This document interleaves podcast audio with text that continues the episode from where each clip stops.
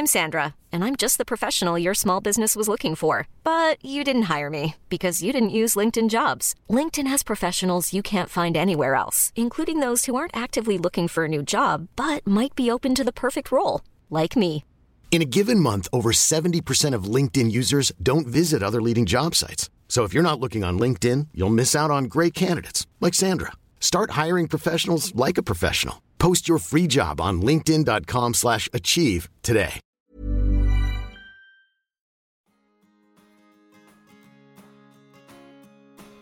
Hjertelig velkommen til en helt ny episode av podkasten Singelkrisa. Jeg heter Marie, og jeg er programleder for denne podkasten. Annenhver uke så har jeg eh, ulike gjester som forteller om singellivet og diverse. Denne gangen så er jeg aleine i studio fordi jeg har vært på en tre ukers lang reise. Jeg er veldig glad i å reise aleine på tur, og det er noe som gjør meg veldig, veldig lykkelig. Jeg bruker alle mine sparepenger på å reise, eh, og en framtidig bolig. Men eh, det går mye i å bruke penger på reise. Denne gangen så dro jeg til eh, Marokko og Kroatia. Så jeg tenkte jeg kunne ta med deg litt igjennom hva som skjedde. Litt drama, litt kjærlighet. Vennskap, ikke minst.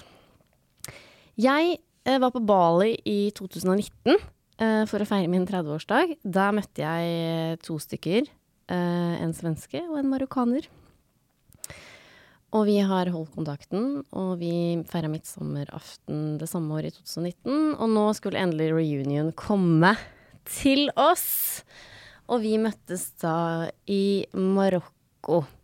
Det er veldig spesielt at vi klarte å få det til, tenker jeg, når vi alle tre er veldig glad i å reise. Og hun svensken er jo aldri hjemme i Sverige, hun er jo i Sveits og Canada og Argentina. Hun andre er også enten i Frankrike eller Marokko. Så det var veldig fint. Eh, vi eh, fløy fra hver vår destinasjon og møttes i Marrakech. Der hadde hun vår venninne eh, hadde da um, åpna et hjem for oss hos en kamerat, og det var veldig koselig. Det var eh, Marokko var Jeg syns det var så fint fordi de var så veldig vennlige der. De Hvis jeg bare gikk på en bensinstasjon eller en kiosk, så var det sånn Hvor er du fra? Jeg er fra Norge.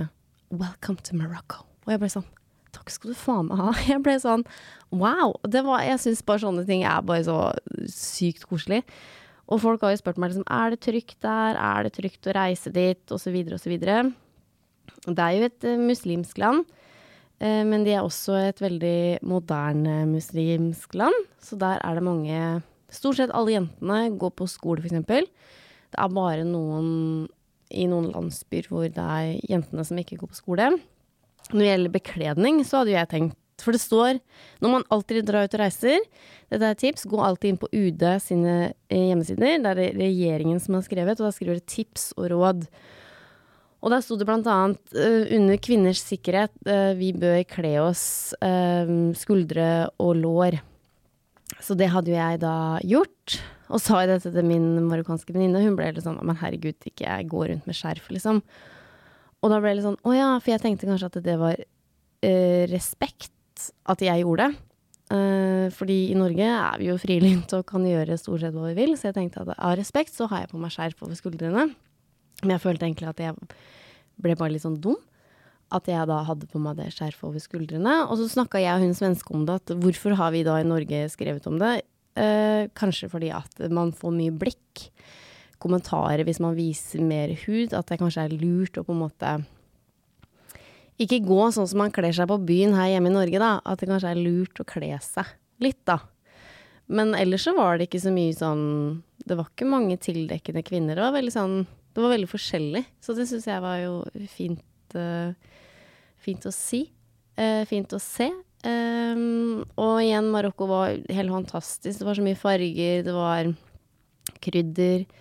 Jeg opplevde de som ekstremt vennlige. Eh, og når vi gikk på markedet og sånn, så var det jo selvfølgelig liksom kom hit, kom inn i vår butikk. Uh, og hun venninna vår fra Marokko, Marokko var liksom ja, det er kanskje litt slitsomt. Jeg ba nei, jeg syns jo ikke det, jeg har vært i Tyrkia. Der er det jo helt Texas. Der skriker de over gata og liksom 'kom inn i vår butikk' og så videre og så videre. Så jeg syns det var veldig sånn veldig fint. Det kan hende de har liksom fått beskjed når det er mye turisme der at liksom dere bør på en måte roe dere litt ned, kanskje. Jeg vet ikke. Men jeg syns det var veldig fine marked. Og jeg, klisjeen sjøl, kjøpte jo tepper og keramikk og litt av hvert. Uh, så det var veldig, veldig fint. Uh, hun marokkanske venninna vår, hun var jo en fantastisk host. Um, jeg tok oss med på masse forskjellige ting, og, og, besøkte masse forskjellige venner av henne og sånne ting. Så det var veldig, veldig koselig. Uh, jeg skal ikke si så for mye om det her, men dere la kanskje merke til det på Instagram, at tre ble plutselig to. Uh, av hensyn så vil jeg ikke si så mye om det egentlig, fordi at det skjærte seg litt. Det gjorde det. Det var kanskje litt uh, kommunikasjonsproblemer. Uh, kanskje litt sånn forskjellige forventninger. Uh, vi hadde jo tenkt, jeg og hun svenske, at uh, når vi kommer ned dit, så kan vi lage en sånn forventningsavklaring. Men den ble på en måte kanskje ikke um, gjort helt, og så var det veldig mye planer og litt mye stress, så vi bestemte oss for å, å dra uh, og flytte ut fra henne og bo på et um, Å bo på et hostell, da i en by som heter Jeg har litt uh, tungt for det å si ulike navn, men Essasaria. Det er da en sjøby som ligger i, ved Atlanterhavskysten. så der dro vi da på stell og hadde tre litt mer rolige dager og surfa og rei på kameler og mm, spiste og kosa oss, og det var veldig, veldig hyggelig. Og så var det også litt fint å bo på hostell i i Marokko. Det var veldig fint. Det var veldig koselig. Uh, vi valgte jo å bo på et uh, hostell som var uh, mixed dorm. Det betyr jo at det er både gutter og jenter. det er egentlig helt fint, det også, men jeg foretrekker jo egentlig girl dorm. Det er litt dyrere, men det er ofte litt roligere. Man tenker jo ofte at liksom menn er veldig enkle å ha med å gjøre. ja, Uh, og at uh, kvinner kanskje er litt kompliserte. Nå tar jeg og drikker litt te. Men når man er på tur, så er jenter mye mer omsorgsfulle, og Ja, menn er selvfølgelig også omsorgsfulle, men um, ja, mer om det litt seinere. Men uh, i hvert fall så hadde vi det kjempefint i Marokko, og jeg syns Marokko var et helt fantastisk land. Jeg har fått spørsmål sånn er det trygt å reise dit aleine som jente. Um, ja, men du må være forsiktig. Du må, alt, du må alltid være forsiktig. Men du må være forsiktig i Oslo, Tromsø, Bergen også.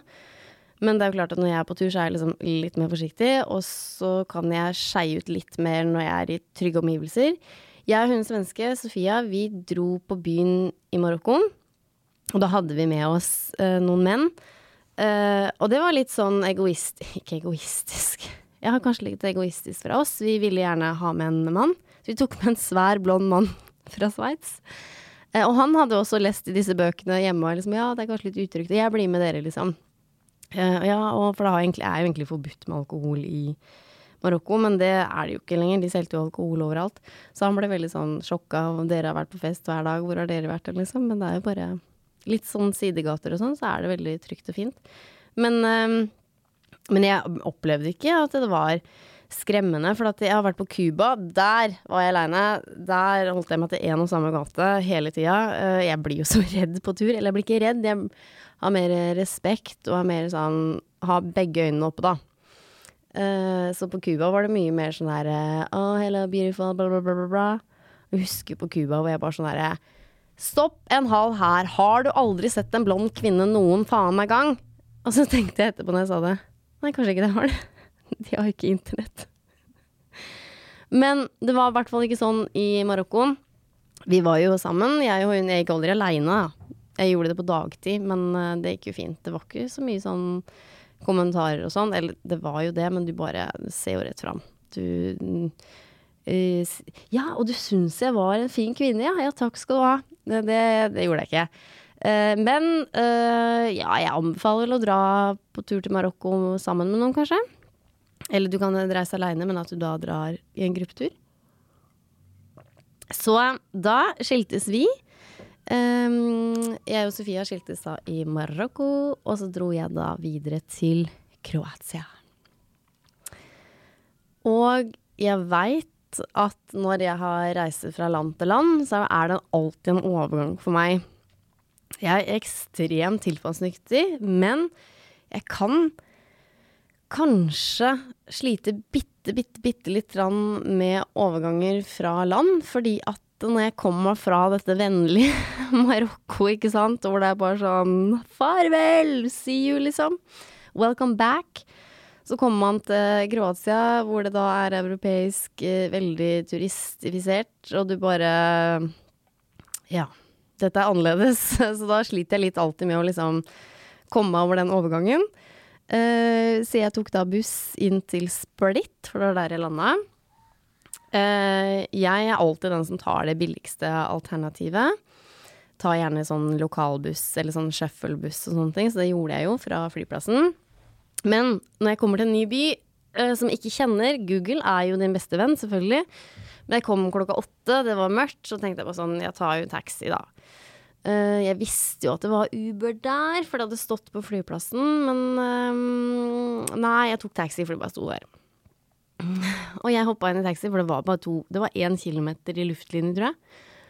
Men uh, ved å kjøre litt så tok det jo to kilometer. Og det speedometeret bare rulla og gikk som en sånn derre uh, jackpot eller sånn der Og jeg bare Og jeg satt i den taxien og begynte å regne, og valutakalkulator, og jeg bare Det blir så dyrt! Det her blir så dyrt! Liksom. Hvis jeg hadde taxi hjem fra solsiden her i Trondheim og hjem til der jeg bor, 200 kroner. Selv på natta, natt til nyttårsaften, ja, da er det kanskje 300 kroner, men dere skjønner hva jeg vil igjen. Så jeg da uh, Han skal ha da 300 kona av meg Eh, det er kroatiske penger. Det var da 412 kroner. Og jeg ble jo helt satt ut. Ja, jeg er jo dum og naiv og sånne ting.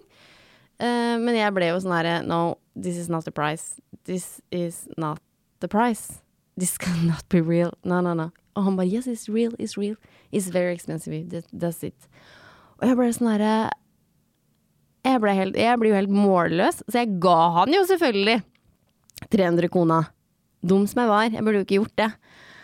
Og bare Jeg ble helt sånn Shit! Det der, ja, det var det, liksom. Det var den middagen den kvelden. Og så kom jeg inn på det hostellet og bare Vet du hva som skjedde? Jeg ble betalt 400 norske kroner. 40 euro. Og de bare No, no, no, no, no. Og de bare ble helt sånn satt ut. Og det ble en sånn gjenganger gjennom hele den turen. Jeg sammenligna alltid den taxiprisen med alt annet jeg kjøpte. Og tok aldri mer taxi. Og ble liksom litt sånn sur, uh, sur for at jeg ble lurt. Uh, men samtidig så satte jeg meg inn i posisjonen. Men jeg bare syns det er jævlig unødvendig å lure liksom turismen på den måten, da. Uh, og jeg sa jo til antakssjåføren Next time I take Uber. No is no Uber here. Oh yes it is, sa jeg.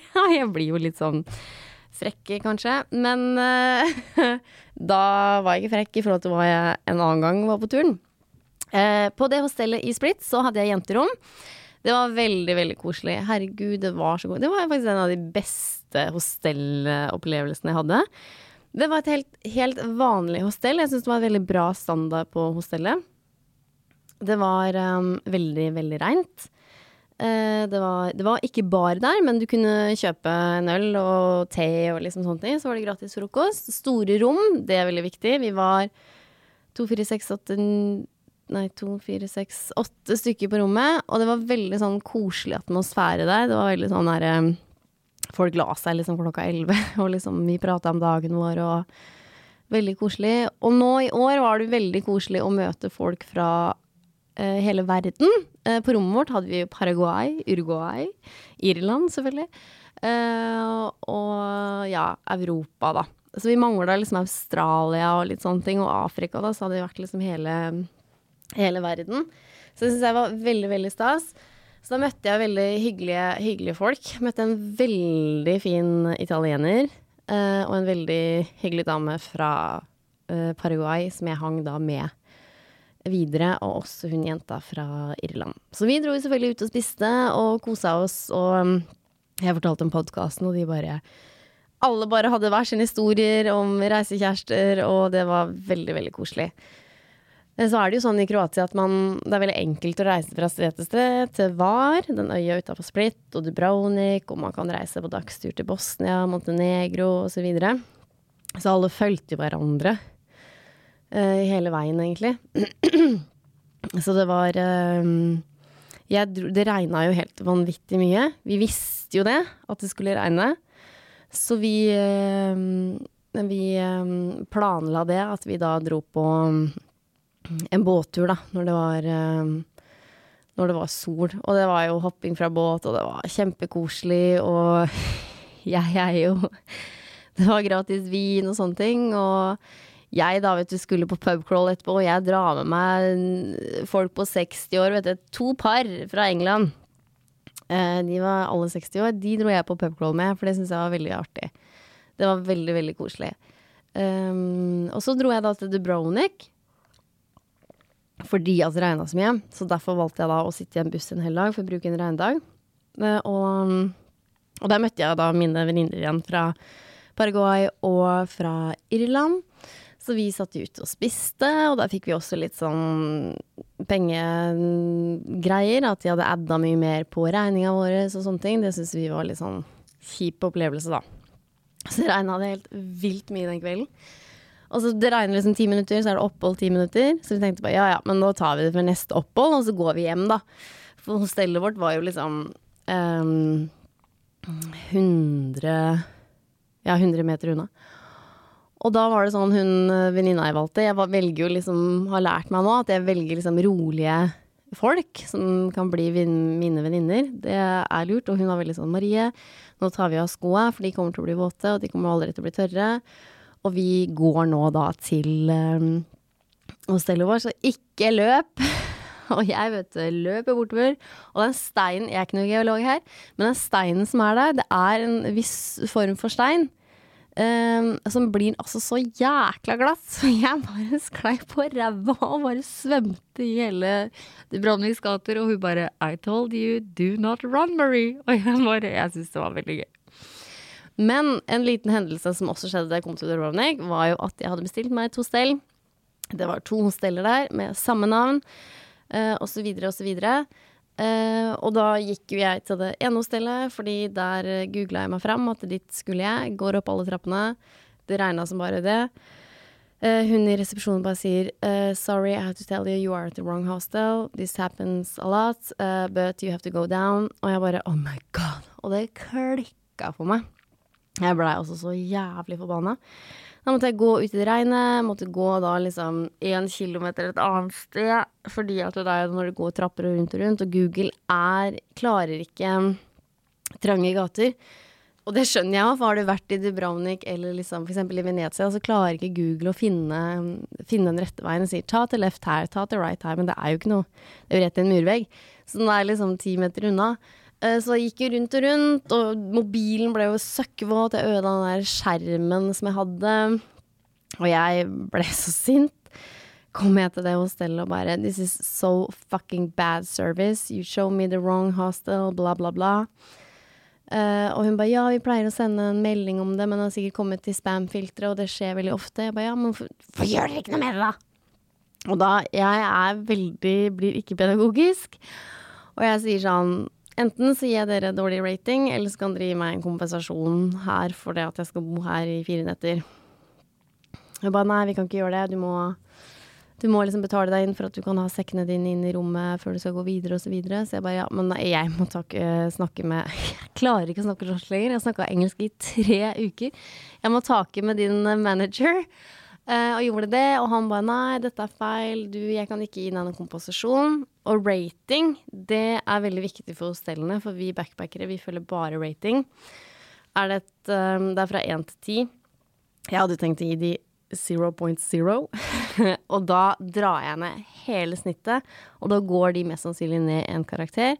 Og det er veldig kjipt for de, og da velger folk et annet hostell. Så vi snakka fram og tilbake, snakka fram og tilbake. Og så sa jeg bare nei, men jeg må ha et sted å bo, så jeg bare blir her. Men jeg kommer jo til å gi deg dårlig rating. Og da bare no, I don't want you to stay here. Så jeg bare are you afraid of me? You are afraid of me? Og jeg ble helt usaklig. Og begynner å lure på er det derfor jeg er singel. For at jeg kan bli veldig usaklig når det kommer til sånn urettferdige og misforståelser. Uh, nei, da, altså, det endte med at jeg liksom ble kasta ut på en måte da, av det hostellet før jeg helt tatt hadde liksom bodd der. da. Så jeg bare Oh my God! This is so bad service. This is the worst ever! Og så peker jeg, så blir jeg sånn drama-queen. Og jeg føler egentlig ikke at jeg er så veldig drama-queen. Eh, det er i hvert fall ingen som har sagt det rett til meg, hvert fall. Men jeg har jo engasjement. Jeg har et enormt engasjement. Og jeg bare no! Og så går jeg ut derfra. Uh, ta med meg et par håndklær som kompensasjon, som jeg hadde over huet, for at jeg bare um, det regnet jo så mye. Og så gikk jeg selvfølgelig til hun eh, Maria da, fra Paraguay, og bare jeg visste om at hun bodde bare rett borti gata. Um, så da um, For jeg så på internett at de hadde ett rom ledig, og så gikk jeg dit, og så var det jo et, selvfølgelig ett rom ledig til meg. Så det var veldig bra. Så da bodde jeg sammen med hun Maria, hun bodde på et annet rom. Men så det var veldig koselig. Jeg tenker jo at alt skjer for en grunn. Um, så tenkte jeg liksom sånn hva var liksom grunnen med det her? Hvorfor skjedde dette her? Og det har jeg tenkt på i ettertid, for jeg fikk jo en veldig god venn på den turen som het Jordan. Jordan from uh, Philadelphia. Han var veldig artig. Og så møtte jeg et par andre som var veldig, veldig koselige. Uh, så han hang jeg også med i tre-fire dager. Så det var jo da grunnen til at det skjedde. At vi da um, Uh, at jeg ikke kom inn på det hostellet, og ja, tenkte ikke noe mer på det. Sendte jo melding til Hostel World og sa liksom I was homeless that day. I need my deposit back. Uh, litt drama-lama der. Uh, Hostel World tar selvfølgelig min side foreløpig, og de har da prøvd å snakke med det hostellet i tre uker, tror jeg. Jeg får hele tida sånne meldinger sånn Vi er fortsatt på din case, jeg har fortsatt ikke hørt noe. Og jeg bare ja, drit i det, var 200 kroner. Nå har jeg glemt det, men uh, det er jo litt fint da at de i Hostel World er fine folk. Uh, ja, i Dubrovnik var det jo kjempefint. Uh, Nja, servicen var jo dårlig. Men jeg uh, fikk litt informasjon om Dubrovnik. Og det var jo da at det, i Dubrovnik Det er jo altså i gamlebyen der, hvis dere har vært der, det er jo bare Det er jo en helt fantastisk by. Um, sånn jævlig fint. Det er veldig romantisk, veldig koselig. Det er veldig Ja, veldig spesielt. Jeg er jo fra Europa, så jeg blir litt sånn der Det er mur overalt. Jeg blir ikke noen sånn der Blir liksom ikke fascinert av Europa lenger. Um, men liksom når du møter folk fra Australia og uh, USA, så bare wow! Så men, er det, det er bare mur. det er stein. Hele Europa er bygd på stein og mur. Uh, men uh, det er jo fantastisk. Eh, det er jo gøy fordi sånn her var det for um, 1000 år siden nå. Det er jo litt kult. Men det jeg fikk høre, var at altså, turismen har jo tatt over, så det er jo bare restauranter i gamlebyen. Alle lokale butikker er ute.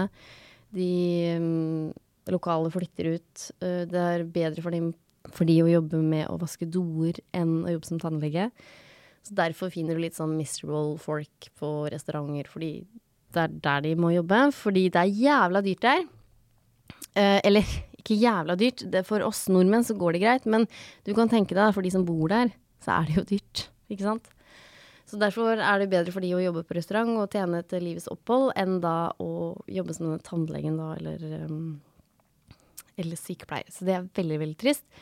Så jeg forsto veldig godt hvorfor det var sånn. Uh, så det var veldig fint for meg å høre. For jeg var jo litt sur. Hvis dere så det på Instagram, så var jeg litt, sånn, litt sur på Dubrovnik. Men vi ble venner til slutt. Uh, så jeg anbefaler folk å reise dit. Uh, men ikke reis i juli, for da er det så mange andre turismer, så de kan få slappe av litt. Og heller reise da i september-oktober. Litt mye regn da, men det er jo fint da, allikevel. Man kan jo sikkert bare dra på weekendtur til Dubrovnik. Det tror jeg går kjempefint. Eh, så eh, så vi på værmeldinga, og været skulle fortsatt regne, så derfor dro jeg til Bosnia. Jeg har en svigerinne fra Bosnia, så jeg tenkte det var på sin plass at jeg besøkte landet hennes. Så jeg dro til Mostar. Eh, det er jo da en by som ble veldig utsatt under krigen på 90-tallet.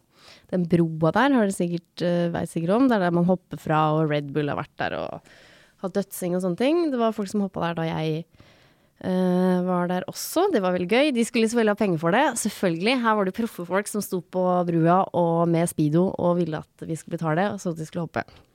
Det syns jeg var helt fair. Jeg var aldri på den brua jeg hadde gjerne betalt.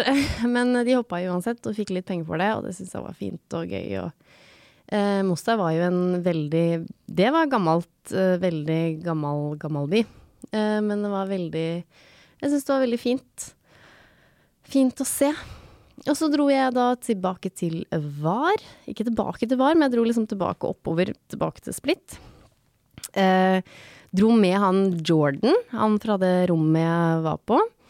Eh, så vi hang jo sammen på Var, og der ble jeg kjent med veldig mange andre fine folk også. Det var jo et party hostel. veldig partyhostel. Eh, men det var ikke så mye folk der, så det gikk veldig fint å på en måte være der selv om du ikke drakk så mye. Jeg var med på én pubcrawl, det var veldig, veldig gøy. Men det holdt med én kveld. Og så var det veldig sånn, de var veldig sånn respektfulle der, for hostellet var jo inni et boligfelt. Det burde jo ikke vært lov, spør du meg. Eh, for det var ikke stille der fram til klokka ti. Eh, fra klokka ti så skulle det være stille. Og det var fint at det ikke var til elleve. Eh, med tanke på naboene. Men du kan tenke deg i juli, juni, mai. Da er det mye støy, ass. Men allikevel så var det veldig sånn respektløst. Nei, ikke respektløst. Vi hadde respekt for hverandre. Når du kom hjem fra byen, så skulle det være stille. Hvis ikke så tror jeg det ble kasta ut. Så det var veldig fint. Så fikk vi liksom Jeg fikk i hvert fall to veldig rolige netter der ved å bare sove. Ble kjent med en veldig fin uh, svenske. Hun var på tre måneders tur, interrail. 19 år! Rundt omkring. Så det var veldig, veldig koselig. Um, det var veldig fint å bli kjent med henne. Um, nei, og så dro jeg da til Split. Uh, og da ble jeg kjent med en som heter Josh fra California. Um, så han også skulle jo da uh, til Split. Vi bodde jo ikke på samme hostell, men vi hadde jo kontakt med hverandre, så vi bestilte sånne um, Waterfalls-tur, og så dro vi på sånn båttur sammen, så vi hadde liksom planlagt det, da. Og så spiste vi middag også sammen en dag før, så vi, da var vi liksom sammen i, i, tre dager. Og det var veldig hyggelig å liksom ha en fast venn, en partner, som jeg da var uh, Som jeg da var sammen med. Og så adda vi to jenter til i den gruppa. Så det var veldig, veldig koselig. Uh, ble det noe kjærlighet på tur? Ja, det ble jo det. Um, det ble jo med han Josh fra California. Uh, det var veldig koselig. Uh, ja. En helt vanlig reisekjæreste i tre dager. Uh, hvor vi hang sammen, spiste sammen. Ja, you name it. så det var jo koselig.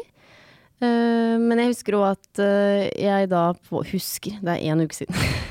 jeg var da De tre siste nettene i Split så hadde jeg da um, Henger dere med, egentlig? Nå har det vært veldig mye, veldig mye som fram og tilbake her. Men uh, da på det siste hostellet så skulle jeg bo der på et sånn seksmannsrom, og det var så trangt, og jeg bare sånn Nei, det tenkte jeg bare sånn Åh, jeg hadde lyst til å bytte hostell. Så snakka jeg med han Josh, og han bare Åh, Han var samme alder som meg. Han bare jeg orker ikke det, jeg tar et privat, rom liksom. Jeg tror det var da kanskje flørtinga skjedde, for han liksom så på meg og så I have a private room. Jeg bare OK. Men det jeg tenkte da, jeg tenkte ikke at jeg skal bo med han. Jeg tenkte bare I want the same. Så jeg også kjøpte privatrom. Jeg oppgraderte. Og det var veldig Det var veldig deilig å bare ha liksom siste dagene aleine i på et privatrom, for man har så mye bagasje og så mye greier, og det er greit å liksom pakke det Pakke det riktig, da. Og så tenker jeg liksom totalt sett. Jeg har hatt en helt fantastisk tur. Eh, veldig gøy. Eh, og det blir veldig mye inntrykk. Eh, så jeg tenker, og tenkte underveis, at det er bedre med en gruppetur. Fordi at man bruker veldig mye energi, man bruker veldig mye tid, på å vite hvor skal jeg i morgen. Uh, skal jeg dra dit eller dit? Du bruker masse energi på det. Du tenker, du bestiller. Du bestiller uh, båt, fly, uh, bla, bla, bla. Um, ja, og så videre og så videre. Så du bruker veldig mye energi på det. gjennom en gruppetur, så slipper du å tenke på det. Det er liksom I morgen skal vi dit, dit, dit, dit, dit, dit. Alt er planlagt. Du har med en guide som I morgen er bussen her klokka 6 am. Vær der. Hvis ikke så drar vi, liksom. Da kan du gjøre alt innafor disse rammene. Men samtidig på denne turen her så fylt, følte vi jo regnet. Det regnet jo over hele. Um, sånn for min del så kunne det godt vært sol, men for uh, Middelhavets uh, land så er jeg veldig for regnet. fordi de har hatt så mye varme og tørke at det var veldig bra at de hadde mye regn. Det gikk liksom ikke an å bare dra til Italia eller Montenegro, for det regnet jo der òg. Så sånn sett så var jo det veldig fint at vi da kunne At jeg kunne liksom bestemme litt sånn Nei, men da blir det Da, da drar jeg til en by, da, istedenfor en øy fordi at uh, det regner uansett. Så, så, sånn sett så var det fint at jeg kunne liksom planlegge ut fra regnet. Men samtidig så liksom er jeg for gruppetur, og jeg tror det egentlig det er det er liksom best, og da forholder du deg til én gruppe, på en måte. Da slipper du alle de der um, spørsmåla sånn underveis. Sånn derre um, Oh, you're from Norway. Is it dark all day? Dark all night? I wanna go. Go and see the Northern Light. Du blir liksom litt sånn trøtt på det, da. Og så blir det sånn, du sender alle opp til Tromsø til slutt. Det er sånn der um, Where can I see the Northern Light? Yeah, go to Tromsø. Uh, så nå kommer populasjonen i Tromsø til å gå opp, fordi at de har sendt alle, de, sendt alle dit. Bare ta litt til. Men uh, det er jo veldig Jeg føler noen ganger å være på tur, det er som å være med i historietime. Du lærer altså så mye om andre land så mye om andre kulturer, og det disku, diskuterer gjør vi ikke, men vi forteller liksom historier og bare ja, ja, ja. I USA så er det sånn at nå feirer vi ikke Christopher Lumbus Day, nå feirer vi Indianernes Day, og liksom Man lærer veldig, veldig mye av å være på tur. Så jeg anbefaler folk å reise reise på eh, tur. Og jeg anbefaler selvfølgelig hosteller. eh, for da er det veldig enkelt å bli kjent med folk. Eh, folk har jo spurt meg liksom Var du ensom noen gang? Uh, nei, det var jeg overhodet ikke. Det er vel mer at det blir liksom litt for mye folk. at man heller trekker seg litt unna. Jeg møtte en veldig, veldig artig fyr. Han var fra Irland. Jeg var litt sjuk på turen. Sånn, jeg hadde litt sånn slim og sånn i halsen. Og så tenker jeg det at man må liksom spytte det opp og liksom få ut slimet. Jeg kunne liksom ikke gjøre det rundt på gata og sånne ting, da gjorde jeg det på et hostell og spytta. Og så møtte jeg han, da. Han fra Irland. Richard. Og han bare så det, og jeg bare 'Oh, I'm so sorry'. Og han bare 'Nei, nei, don't be sorry for that'. Så vi hadde en sånn sjargong, da, at vi hver gang vi så hverandre, så spytta vi. Og så møtte jeg han Møtte han tilfeldigvis i Split. Han kom gående, så, så kom jeg med sykkel, og jeg bare Og så hørte han det. Han bare 'Is it Marie? Is it Marie there?' og så så han meg, og så spytta vi, og så skiltes vi igjen. Men vi møttes jo igjen da og tok noen øl. Så jeg har hatt det veldig, veldig um, artig. Sett mye, opplevd mye. Jeg fått mange nære, gode venner. Uh, det som er litt sånn kjipt da med å reise alene, at du har jo ingen å på en måte dele historiene med når du er hjemme. Liksom sånn 'Hva husker du det som skjedde der?' Men det må du bare sitte og ha inni hodet ditt sjøl og tenke på. Eh, så for meg så går det da kjempefint å tenke på ting jeg har opplevd og sånne ting. Så jeg har hatt en, eh, har en veldig, veldig bra tur. Jeg hadde en litt sånn dårlig periode en dag. Husker jeg, da ringte jeg hjem. Ringte mamma og pappa og ei venninne. Uh, så da grein jeg litt. Men det var mest fordi da hadde jeg liksom vært oppe og festa til klokka fem om morgenen og liksom ikke hadde spist og bare helt sånn her uh, Regnet det. Jeg bare Jeg vil bare hjem, jeg. Ja. Men da fikk hun uh, venninna mi overtalt meg til å um, bli blid. For da skulle liksom ha det liksom en hel uke til. Så jeg angrer jo ikke på det, at jeg blei. Uh, men det er liksom når du føler på litt sånne ting på tur, så må du Det første du må gjøre, er å spise, for du har mest sannsynlig ikke spist. Uh, og det hadde jeg heller ikke på vet ikke, sikkert 14-15 timer, og det er ganske drøyt å ikke spise på den tida der. Så da um, Så må man liksom gjøre det som gjør deg glad, da. Helt sånne enkle ting. Så da dro jeg og kjøpte meg mat og vann. Litt cola. Cola, vet du, det er jo suverent. Hva er det som er inni den colaen? Cola hjelper for alt. Du kan til og med vaske toalett med cola, liksom. Det hjelper faen meg mot alt. Så det var én Coca-Cola. I was back in the business. Um, betalte litt regninger. Det var, det var så dyrt, det, pengene fløy jo, vet du. Så jeg måtte betale litt regninger og, og Mastercard, så jeg gikk i null, da, på en måte. Så da kunne jeg liksom begynne på nytt. jeg liksom begynne på nytt. Det er viktig å betale regningene selv om man er på tur. Så da, og så er det kanskje mer at jeg liksom er liksom redd for å bli redd. Jeg er liksom redd for å på en måte Å nei, jeg kan ikke være trist på tur fordi at da, da kanskje jeg ødelegger ferieminner, på en måte. Uh, og så tenkte jeg sånn, jeg har hørt sånn der Kompani Lauritzen sier sånn her Å, jeg må jo ut av komfortsonen, det er bra. Og så bare sånn, Hvorfor er det bra? Liksom? Hvorfor er det så bra? Tenkte jeg liksom, ja, men kanskje jeg nå er egentlig litt ut av komfortsonen, og det sier jo alle er bra. Så liksom øh, aksepterte jeg det, da, at jeg var litt ute av komfortsonen. Så gikk det, jeg var sikkert trist i fem timer, tror jeg, uh, og så var det over.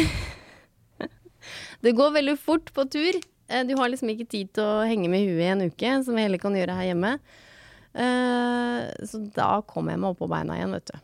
Så takket være Hanne, Hanne sykepleier hjemme i Oslo, hun fikk meg opp på beina igjen. Så det var veldig koselig. Og så er det jo veldig fint, for hadde jeg dratt hjem, så hadde jeg ikke møtt på de der eh, han California-duden og de to jentene som jeg ble veldig glad i på slutten av turen. Um, så det var jo fint, da. At jeg liksom ikke gjorde det. Jeg har jo aldri dratt hjem fra tur. Det var jo bare Men jeg har liksom aldri blitt sånn homesick heller. Så det blei jo litt. Men det er liksom, du blir sånn trøtt på å se ting. Det er liksom alle bare 'Å, det er så jævlig beautiful her'. Jeg er bare sånn herre Have you been to Norway? jeg blir veldig sånn nasjonalistisk. Jeg blir sånn derre Norge er så jævlig vakkert, liksom. og det har jeg alltid visst, at Norge er fint. Men uh, jeg blir sånn bare mer og mer minna på det. At liksom Til og med vidda, Hardangervidda i Norge, er jævlig vakkert, liksom. Du må liksom ikke til Lofoten for å få noe fint. Skjærgården i Vestfold, alt er fint.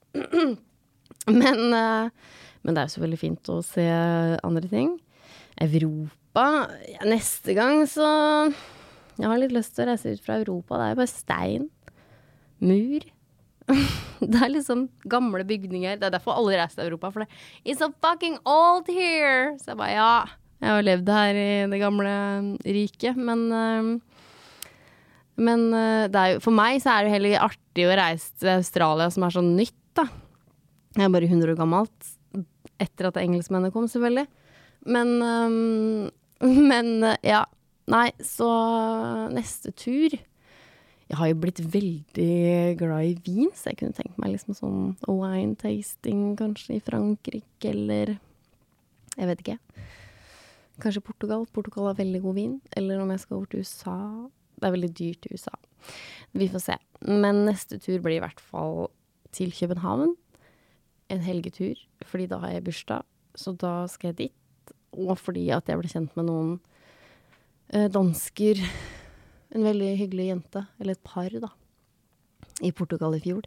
Så jeg har veldig lyst til å dra dit og besøke de, fordi at hvis man skal holde på vennskapet, så bør man kanskje besøke hverandre, eller? så det skal jeg. Uh, men ingenting er mer planlagt enn Jeg vet ikke om jeg skal bo hos de heller, men bo på hostell og kanskje en natt der, eller jeg vet ikke. Hun har bare satt i kalenderen sin. Så vi får se.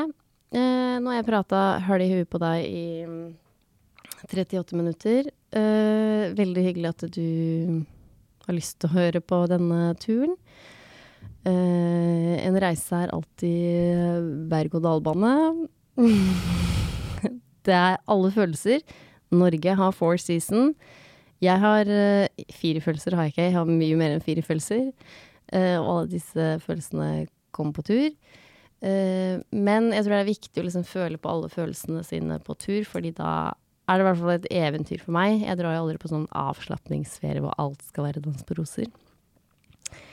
Jeg går jo på en måte inn for at dette ikke er dans på roser. Jeg fikk jo mm, Altså, de hostellene er jo så støvete, og jeg er allergisk mot støv. Men altså, om jeg utvikler astma eller kols nå etter den turen nå, det forundrer jeg meg ikke også for det. Herregud. Jeg visste ikke at det var Jeg tror jeg er superallergisk mot støv.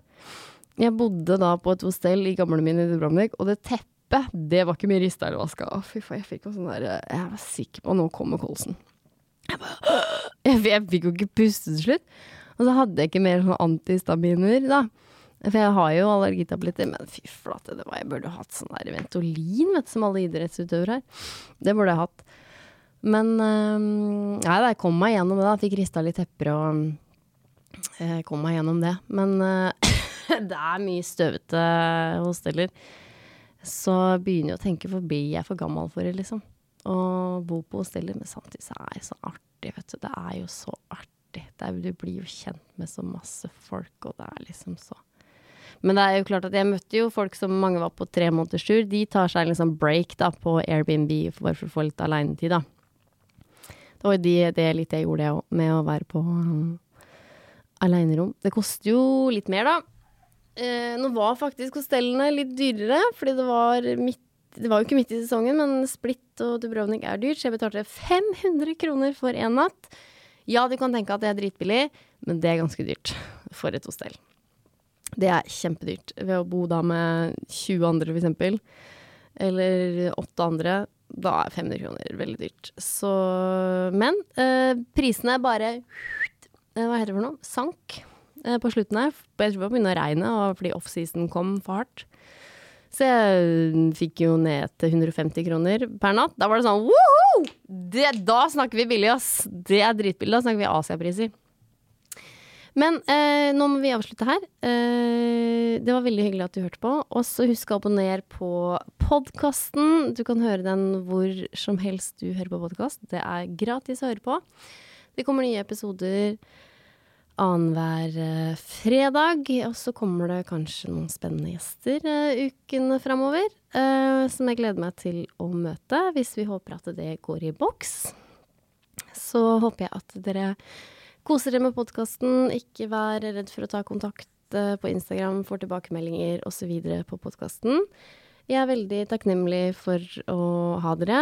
Jeg er veldig takknemlig for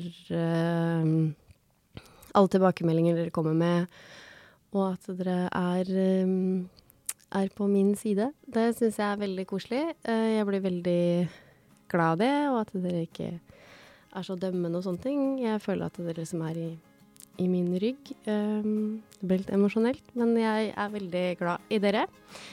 Um, så snakkes vi, og så håper jeg du også har lyst til å reise på eventyr, som som meg, for det er veldig, veldig gøy.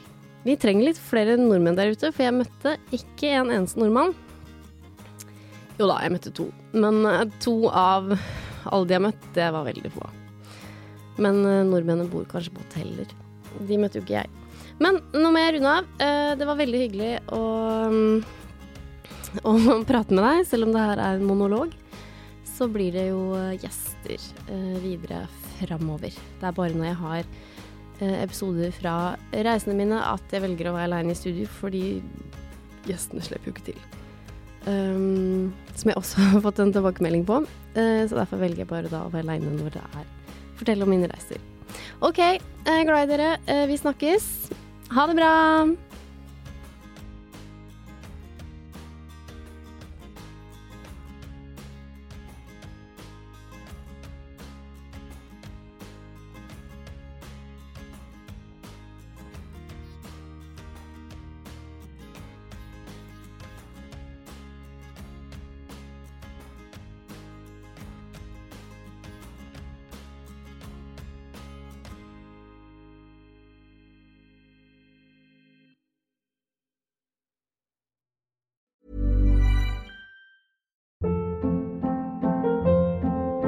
Hold up. What was that? Boring. No flavor. That was as bad as those leftovers you ate all week. Kiki Palmer here, and it's time to say hello to something fresh and guilt-free. Hello Fresh. Jazz up dinner with pecan-crusted chicken or garlic butter shrimp scampi. Now that's music to my mouth. Hello Fresh. Let's get this dinner party started. Discover all the delicious possibilities at hellofresh.com.